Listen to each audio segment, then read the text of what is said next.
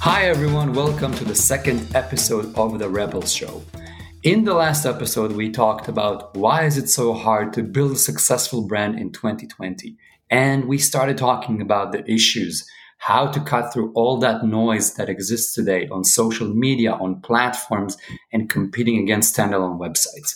Well, we realized that we unpacked the problem, but now we want to give the recipe for a possible solution, how to actually cut through the noise in today's world and make it through all the difficulties. So with me today is Sharon, my co-host and my co-founder. Hi, Ayad. Hey, take it away.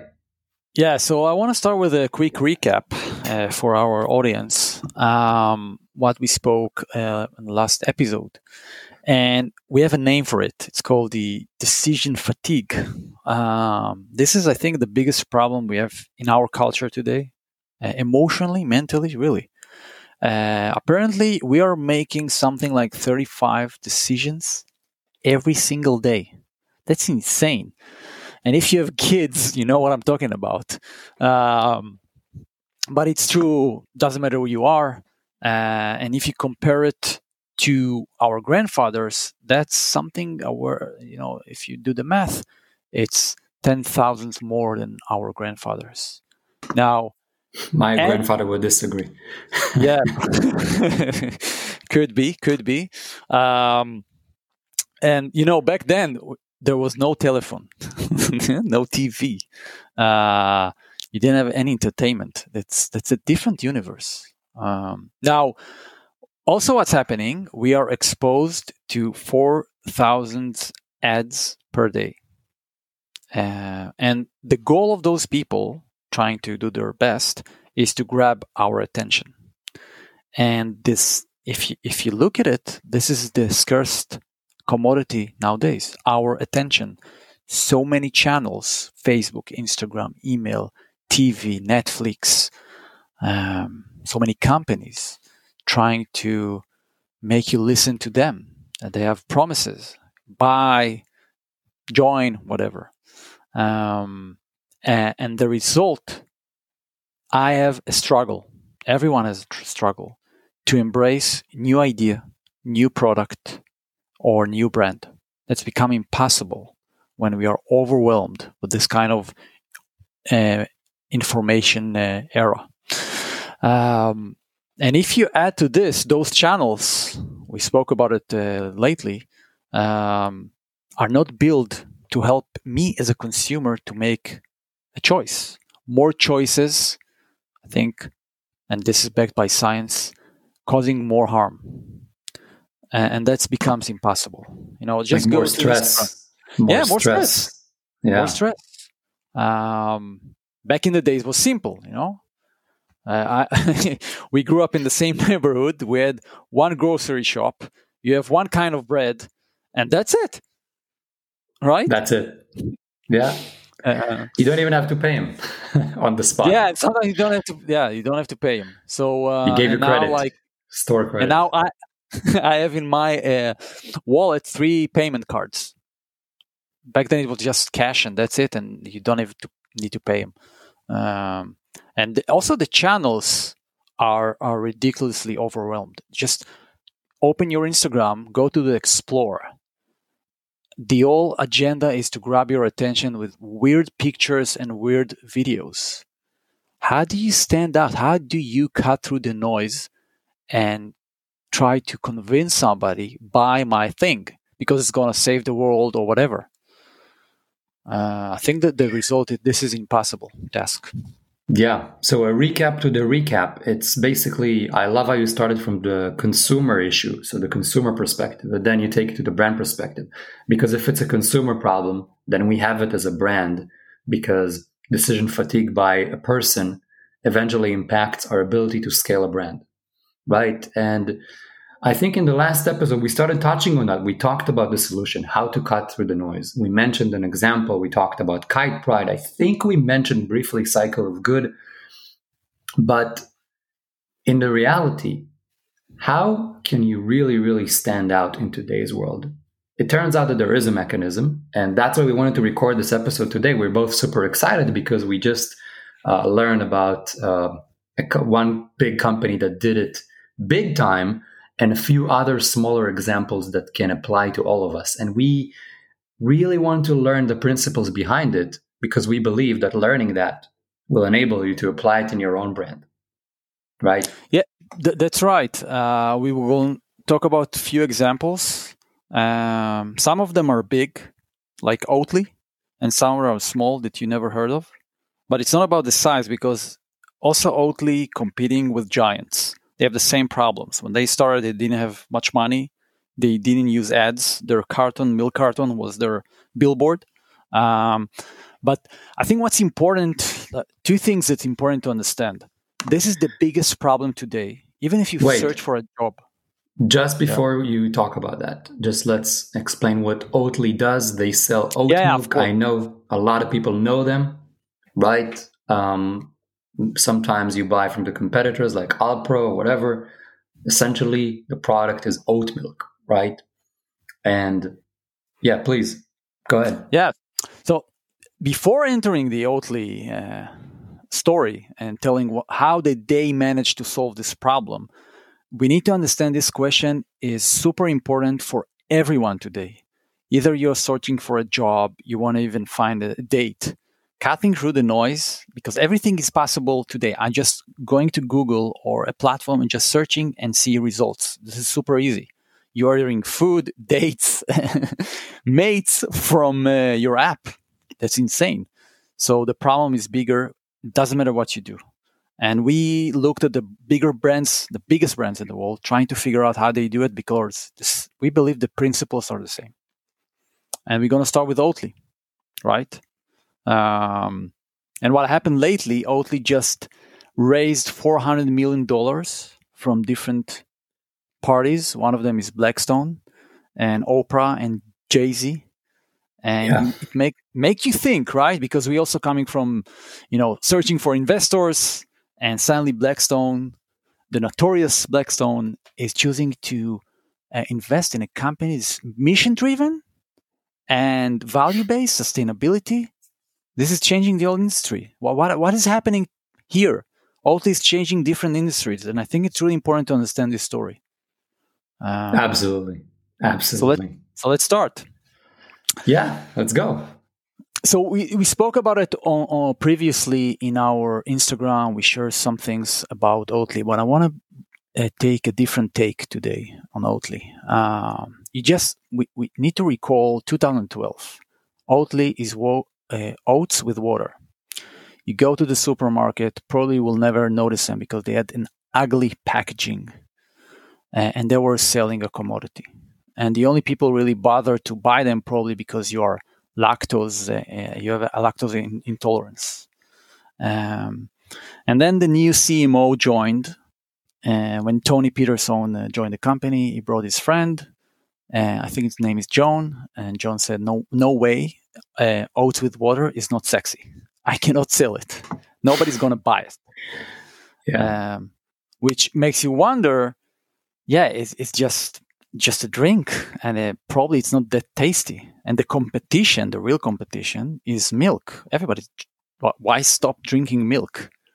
So I think that what happened there, and I really want to hear your take on this, what's the most important? But as I see it, the most important shift is their turn from a product company to a lifestyle company, from a brand to a voice. And suddenly a lot of people start to resonate with their messaging. And just to really, the essence, the product hasn't changed for the last 20 years probably. What did change is the messaging and the design. And then turns Oatly in 8 years from selling, from worthing probably, $100 million to $2 billion business. And that's huge lesson. By changing the message and changing the design, the same product can become a super success. Yeah. How do you see their? What do you think about their core ingredient for success? What is your take? Look, I love two things about their story. One is that they also took a stand against incumbents. They are playing in the dairy industry, and in Sweden, it's like where they come from. It was like a cartel, you know, like in many other countries. And they had to challenge conventions. But part of that huge struggle that they had, they turned it into an advantage because that was their, I don't want to say positioning, but that was their position. They were the bad boy, the underdog, the one that is challenging everything that is happening out there. And that helped them.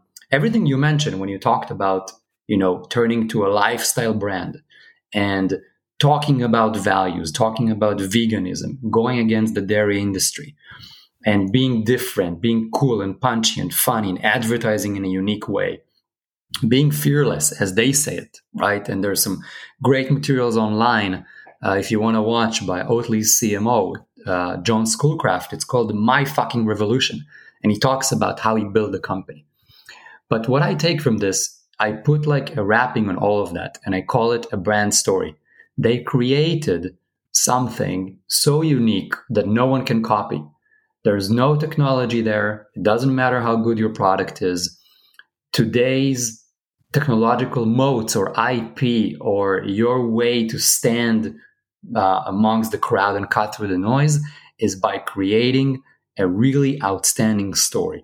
Now, a story is not just like Goldilocks and the Three Bears. A story, when you think about the brand, is exactly that.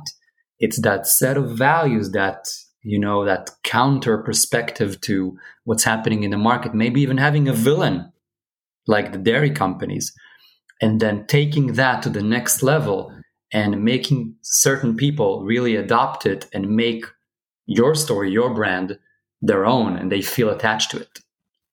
I think that's really great insights. Just to summarize, again, from my point of view, because I listen a lot to Oatly's strategy and how they build it, what you see, they moved from a very pure understanding. People don't like buying brands anymore. They don't believe in it. We don't trust brands. It's really hard, you know? And they turn it into, we are a voice. Who can resonate with this voice? And that's true not only in marketing, it's true also in life. You have friends that you believe in what they believe, and that's why you're friends. So they become a person, a personality. And you don't need money to become a voice. That's the thing. Because what we are describing here, it's not Oatly because they had a lot of money and resources. Yeah, of course, it took them a long time to get there. But in the end, it's human principles. They focus on what really works because nobody's doing it. No, everybody's selling a product, talking about nutrition, health. Their packaging is boring. They said, you know what, fuck it. We're going to start a revolution. And that's what we believe in. And this is who we are as people, not as brand, as a brand or as a company. And that's very unique. And you don't need money or a lot of resources to start having your voice because that's unique. And it's even stupid to think, okay, I'm going to be the next Oatly, because you cannot speak like Oatly anymore. This is theirs. Now you need to find your own path if you want to compete with them, if you want to compete. So my message is to all brands owners and also for us as a company, we need to have a voice, and voice is very cheap because it's not about money. It's about what do you believe in? Which kind of problems do you see do you want to solve? Who do you want to connect? And this is how you cut through the noise, because people can lean in into a personality, a consistent voice that believes in something and not just selling them and selling and trying to market them a solution. Brilliant. For me, this is the biggest take. I'll tell you what, one thing that you said, I know you didn't mean it. So you said voice is very cheap. I know that you didn't mean by that. You were trying to say that it's not cheap. It just doesn't cost a lot of money. You can create your own voice even without money. It's just the amount of time and work and thinking you have to put into that. But it's accessible for everyone. You don't have to be a $200 million brand to do it. So It's cheap in double quotation marks, but it's the one thing that even companies with money forget how to do. And it's the one thing that can give you an edge today. True. Right? It's expensive to create it. It's not like you need to think and to really articulate what you're trying to say and why, but it's not about money. That's the thing. Exactly. I think it's a great conduit to the next story because, you know, if someone can still look at that and say, what do these guys want from me? They talk about Oatly, whatever. Oatly started with $20 million in revenue. They had a board of directors and they hired the best agency in Sweden. Fuck you guys. I'm not listening to that.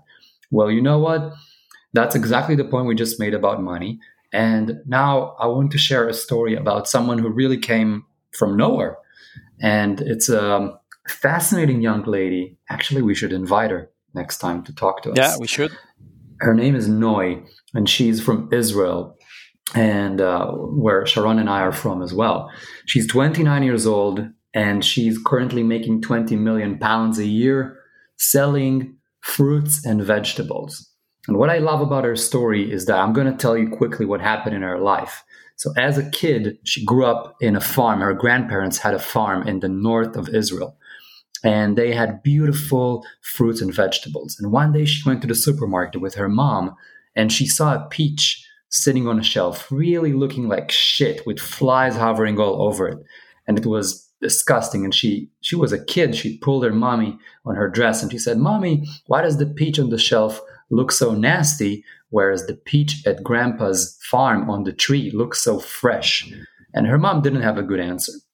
But a few years later, her family started dealing with selling produce, and her dad was carrying the baton. So when Noy was 15, he was like the breadwinner, and he used to sell produce, and he used to connect suppliers to stores, and he had a whole operation, and he made like 20,000 pounds a week. And it was amazing until one day he was robbed violently, and people took his money away. And that was a turning point in Noy's life. She was 15 years old, and that story blew my mind. And she remembered how her dad struggled, and he was traumatized, and he was never the same again. But when she was 21, a few years later, she decided to fight it. And she started going alone to the night market, trying to buy local produce from local farmers and sell it. And no one would sell to her. And why did she do that? It's because she saw something broken in the world. She saw that high quality merchandise, the same thing she noticed as a kid, is still a pain. It's still missing in the world. It's broken. You get cheap merchandise that sits there for 2 weeks. No one is telling you what's the source. It's being sprayed with anti-pesticides materials, and it's just a shitty experience. And she said that for people who care about quality and care about the story behind the vegetables and fruits and care about freshness, I'm going to create something unique. You're going to pay more for it. I'm not going to apologize for that, but that's going to be my business. And slow start, but eventually she became a multi-chain with 7 branches, employing dozens of people, including her dad, and making 20 million pounds a year. At the same time, she even got married and had 2 kids, and it's an amazing Cinderella story. Now, what I love about it, that long-winded story, is just a single thing. She created a story out of nowhere by connecting her personal life with what's broken in the world. I'd love to stop here and hear what you have to say about it, Sharon. It's a brilliant story because you need to get into her shoes. She was traumatized as a kid. Her father was robbed and injured, was working in the same industry, in the same role she chose later, connecting consumers with farmers. And she's a lady, 21 years old, no experience, just still student in college. And she's driving at nights to the night market to buying fruits and vegetables from farmers. And you need to see this scene. This is Israel. It's men's world, 40, 50. And suddenly you see a blonde, nice-looking girl with a some money asking, can I buy it? And nobody trusted her. I said, I'm not selling you anything. I don't believe, just go home. What are you doing? It's like 4 a.m. Go home. Yeah. And this is insane. She's like against all the odds. It's not her domain. She has nothing to offer really. And she started really slowly. And in the beginning, she didn't make any money. She wanted to take a loan and open her first branch because she was selling to stores. She went to 100 banks and they declined her request for a loan. And it took her a while to one bank owner said, okay, I'm going to trust you. You have the ambition. You look like the kind of woman is going to make it. But the journey that she walked through is really painful.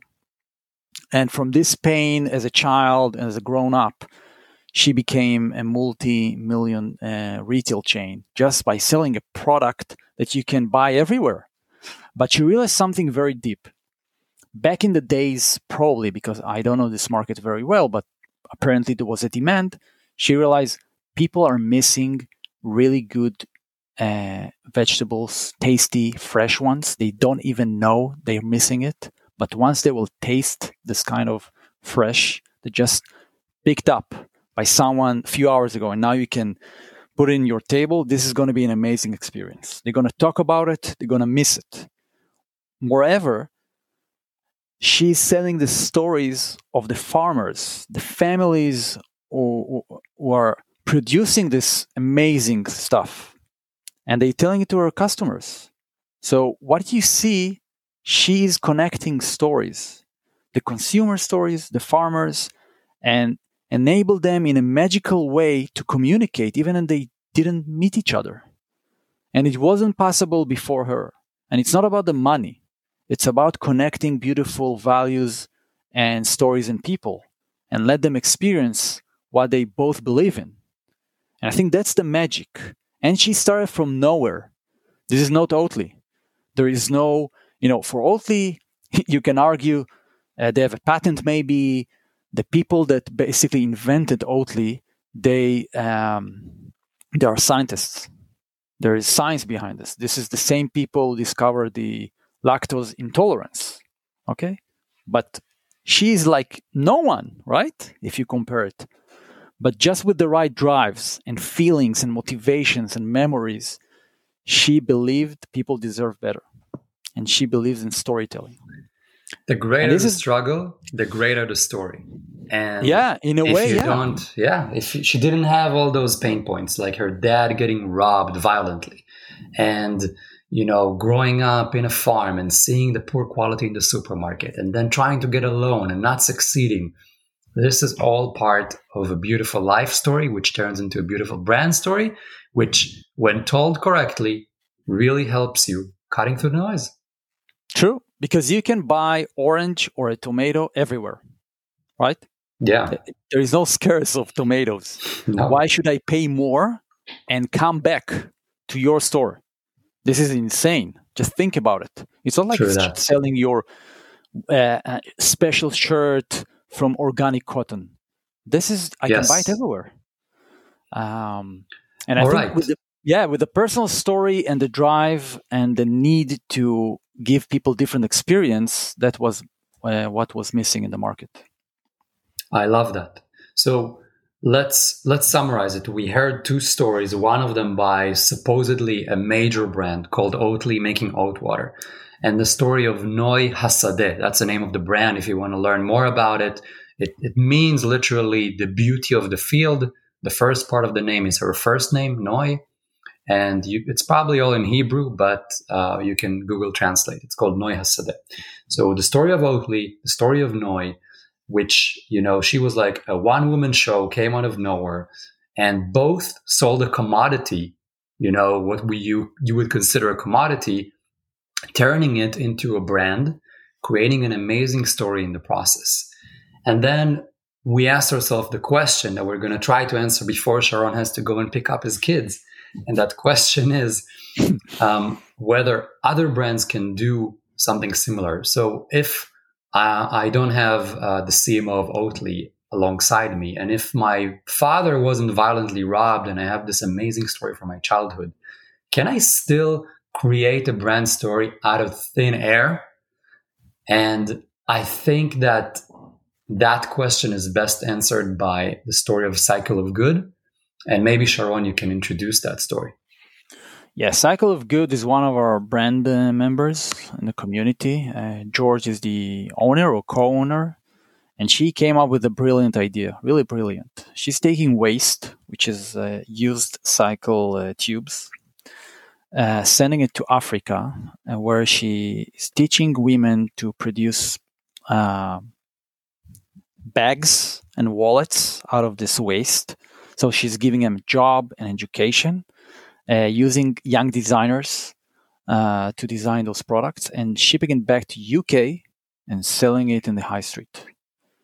And I think the magic, and if you read the reviews out there, Trustpilot, people love it. They share this story. She's selling it in 100 stores across UK. And you can say, this is, if you look at the products, if you don't have the story, it looks like another bag, really. You can argue. It's not about beauty. It's not about uniqueness. And what you see people love, it's what they're doing. They're connecting the unconnected.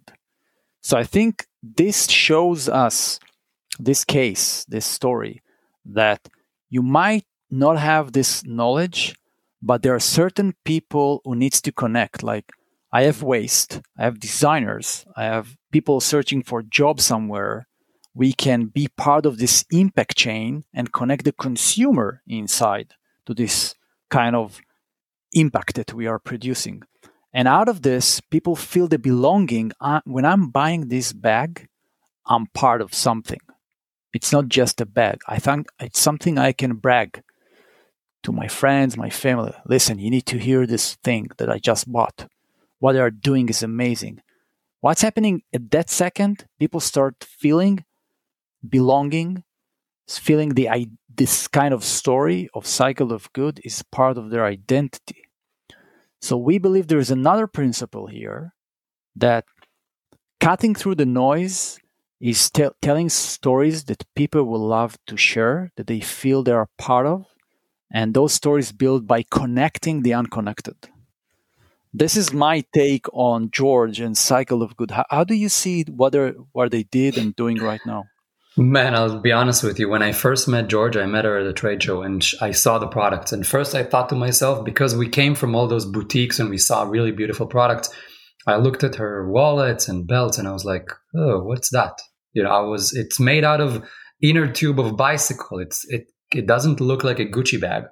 And I was a bit pretentious. I was like, whoa, what is she doing here? But then she started talking and she told me what they're doing. And she told me about a bit about her history, that she used to work in Africa and she met people in Malawi and it helped her conceive that concept of Cycle of Good. And they're doing it not only with inner tubes, they're doing it with coffee bags and they're doing it with bicycle, because you can buy from them and they'll give a pair to someone in Africa. And there's a whole recycle, upcycle, impact, do good chain that is behind their brand. And also she told me how successful they are. And then I was mesmerized because I met that day other brands that had products that looked much nicer, but they sold nothing. They had an attitude much more, they were like rude and they didn't want to hear, they weren't open to anything. Not to judge anyone, but that's like the real story. And then you see something like that, and it was just mesmerizing. It opened my heart. I loved it. The second thing I love about it is what you just said. It's a story that when you buy from them, you want to tell your wife about it, your husband. You want to call your mom or your best friend and tell them, guess what I bought today? You see that thing right here, this belt? Oh, you think it's ugly? Let me tell you the story behind it, and I'll tell you why it's beautiful. And you shut them up, and it's amazing, and it becomes your story. So, yeah, there is an even bigger thing here. Always remind me, if you take Pepsi and Cola in a blind test, people want to choose Pepsi and not Cola. If you offer wine experts different kind of wines, different price range. They cannot tell who is better based on pricing, which means we are telling a story to ourselves and the story becomes the reality. And people think if you give them the same wine, okay, this is backed by science, same wine, 4 glasses, say the first glass is $5. This is 10, 15, and 50, same wine. People will say that the glass that worth £50 or dollars is better. And the reality is the same wine. So I keep asking myself, what is real? And this is placebo, right? You can give somebody a sugar pill and he will be healed because he believed in it. Which makes you think, what is beauty? And once you have this kind of story, people start to believe in it. And they really think, you know, iPhone is better. Nike is the best. Oatly is tastier. It's not true. It's because you chose to believe in something. Suddenly your body, your mind adjusts to the story and start feel it like it's real. So the power of story is so profound. We cannot even imagine. And Cycle of Good is a good example. If you compare how it looks, I don't know if you will notice. Another brand, but if I'll tell you the story, you will remember. You want to be part of it. It's not just another bag. There is a meaning. And I think that's the beauty here. It's true. I think it's like very easy to nullify. You know, you and I, we come from like the tech industry. We hang out with people that live and breathe tech. And what they're all going to say to you is that, yeah, who has the best technology, you know, you got to have a technology moat and you need to track those KPIs and double down on those channels and all that. And I think there's a major shift happening. And these brands that we mentioned across all industries, it's not just by selling commodities, even in tech, you start seeing that slowly emerging. The winners of today and the winners of tomorrow are not those that have the best technology or the best go-to-market strategy. In fact, the best go-to-market strategy is having an amazing brand story. And understanding the components, how to build that, is what gives you an edge. In Cycle of Goods case, it was supply chain, impact, connecting the unconnected, creating it around certain values. Oatly had a different take on it. Noy had also her own perspective. She saw what's broken. She had some connections with her family, and it made sense for her. But what we're starting to do now at Sapia with our brands and with ourselves, with our brand as well, and what we would love other people to do is to distill the core principles behind these success stories and learn how to apply them in your own brand building journey. I know we can't get into it today. I'd love to hear what you think about it, Sharon, and maybe we'll leave some intrigue for the next episode. Yeah, so before finalize, this is this question everyone needs to ask himself. If you produce anything, if you want to get a job, I don't know, it doesn't matter. What is the story that you're telling, and would people like to share it? And if you look at the status quo right now, most of the brands participate in the games of platforms. And the game of platforms is very dangerous from a story point of view. Because I don't want to mention names, but let's take Amazon, for example. Just imagine your platform that you're using. If you go to Amazon, you search by features, pricing, and reviews. When you reach a product, it means the consumer already made a choice. Now it's a matter of pricing. You will never get a chance to tell a story. Doesn't matter how big and beautiful it is. Never. So what's happening, even if you have a good one, you don't have the means, the channels today to tell your story in those platforms. And this is very dangerous because in the end, you will be commoditized. And then for people, you're just another product out there. And those brands that we mentioned, they kept on telling stories in the right channels. So I'm not going to give you the answer. I just want people to understand the most successful brands, even those you don't know in their industry, they have some kind of a framework they're using. They managed to cut through the noise. There's principles behind us. It's not by luck. And this is why we build what we're built, because to help those brands to learn those principles. And this can happen to you if you follow them, if you keep thinking about them and implement them. And I think in the next episode, we're going to talk about or go deeper about stories and what is a story? Why people listen to story? Why does it matter? Okay, I understand. Oatly, Noy, I got you. Okay, what's next? But this is the good stuff for our next episode. Yeah, and one more point on that, because you're so right. Like, we're looking now for a picture to hang on the wall in our house. And we don't have much money to spend. So we're not looking for a story. We're looking for a product.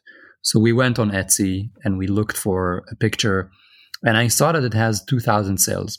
And it made me question myself for a second, because I said, hey, I just bought a product based on nothing other than features and price. But I think that's exactly the issue. Even though the store we bought from had like 3,000 sales and they seem to be doing better than other stores, at some point, someone will copy it if it will become widely successful. Not only that, when I buy from them, I don't even know who they are. They don't care about me. I don't care about them. And Etsy is getting a coupon out of it. I don't remember who is the artist. I don't know how to find him or her again. And I don't care, honestly. And I think that is the problem with relying on these channels. It's not, of course, you can make money, some money, but it's about whether you want to build something long-term, whether you want to stand out or not, and whether you want to be dependent on these channels who essentially own the buyer's market. You don't own it as a seller. So that's a personal story I wanted to share. I'd love to hear your take on it, and then we can really wrap up as promised, and you can go pick up the children. One question that I'm asking myself, some of you, maybe all of you, going to succeed. The real question, is it going to matter? And in these turbulent times, we, as humanity, we're facing so many challenges. And I want you to ask yourself, is it going to matter?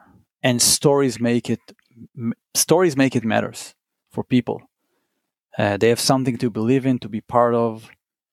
And this, for me, the biggest take. Is it going to matter what I'm going to do? And selling in a platform? Probably not. And selling a commodity? Probably not. And just doing my little thing? Probably not.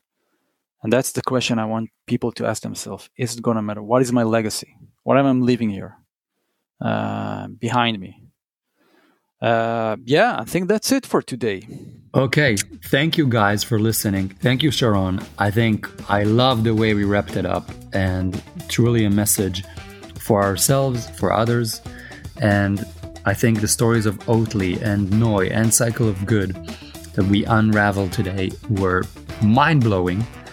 And we're going to talk about some really interesting stories in the next episode as well. Thank you for listening, and looking forward to seeing you soon. Yeah. Bye-bye.